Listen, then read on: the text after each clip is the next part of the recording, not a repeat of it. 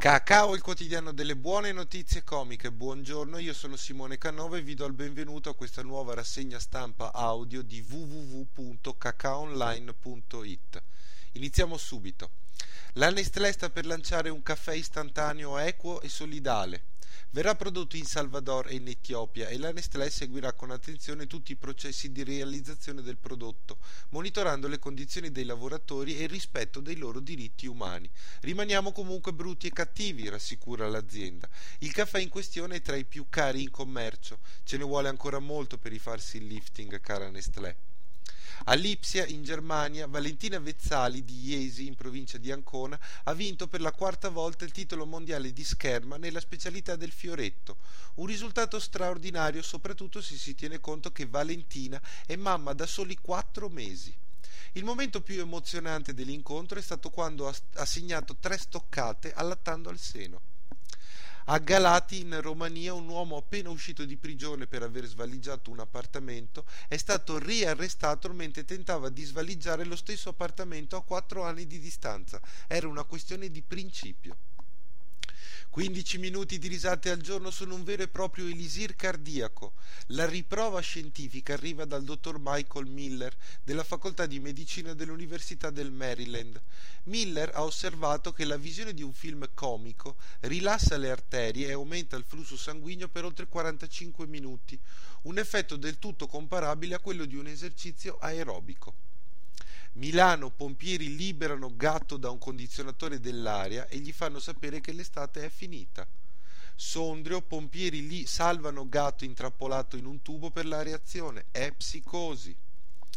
Padre, madre e quattro figli, così si compone la bizzarra famiglia Elliot, allevatori di pecore nel Queensland, Australia, con la passione dell'archeologia.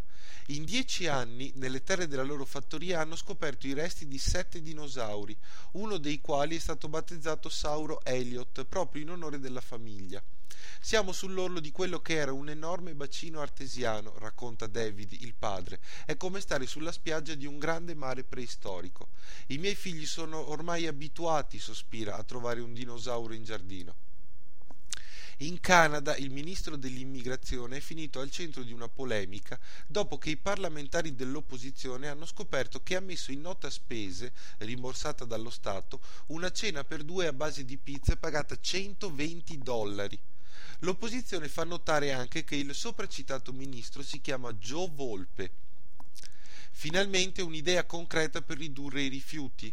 Come abbiamo spesso detto, una delle cose per ridurre i rifiuti è ridurre la produzione degli imballaggi.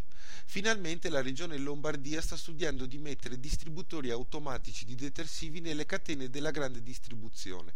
Invece di acquistare ogni volta un flacone nuovo, si riporta quello usato e lo si riempie. Un solo contenitore può durare così per anni. In Germania questa pratica ecologica esiste da anni, come da anni utilizzano vaschette per i salumi. Invece di un cartoccio nuovo ogni volta ci si fa riempire la vaschetta, il prodotto si conserva così pure meglio. Si potrebbero poi tassare le aziende che non recuperano e riciclano gli imballaggi dei propri prodotti. Per non pagare le tasse in Italia si fa di tutto, figuriamoci se non riducono gli imballaggi. L'ultima notizia di oggi sono i famosissimi premi Ig Nobel. Durante la settimana dei premi Nobel, la rivista scientifica umoristica Annals of Improbable Research consegna i premi Ig Nobel. Ricer- sono ricerche, studi e scoperte scientifiche che non cambiano la vita a nessuno, ma fanno ridere e pensare. L'Ignobel 2005 per l'economia è andato a uno studioso del Massachusetts Institute of Technology, inventore di una sveglia che mentre suona si allontana scappando. Costringe così i dormiglioni ad alzarsi e arrivare al lavoro in tempo. Premio Dinamica dei fluidi a un gruppo di studiosi che hanno valutato l'impatto delle secrezioni gassose dei pinguini. Lo studio, molto dettagliato, era stato intitolato Pressioni prodotte quando i pinguini defecano, calcolo della defecazione aviaria. Il premio per la chimica è andato invece a una ricerca sulla velocità di nuoto delle persone immerse nello sciroppo. L'Ignobel per la fisica è andato a due studiosi per un esperimento iniziato nel 1927 e ancora oggi in corso su un blocco di catrame congelato. Ogni nove anni circa si stacca una goccia.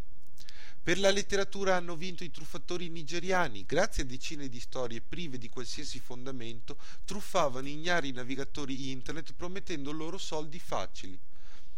L'ignobe per la biologia è andato a ricercatori che hanno studiato le secrezioni delle rane in situazioni di stress. L'ignobe per la medicina è andato invece all'inventore dei testicoli artificiali per i cani. Per oggi è tutto, grazie di essere stati con noi. Se volete leggere altre notizie, collegatevi al sito www.cacaonline.it www.commercioetico.it sezione libri.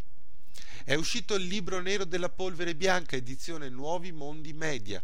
Quali sono gli oscuri meccanismi che guidano il mercato mondiale della droga? Troverete la risposta solo nel libro nero della polvere bianca, in vendita direttamente online su www.commercioetico.it. Grazie, arrivederci.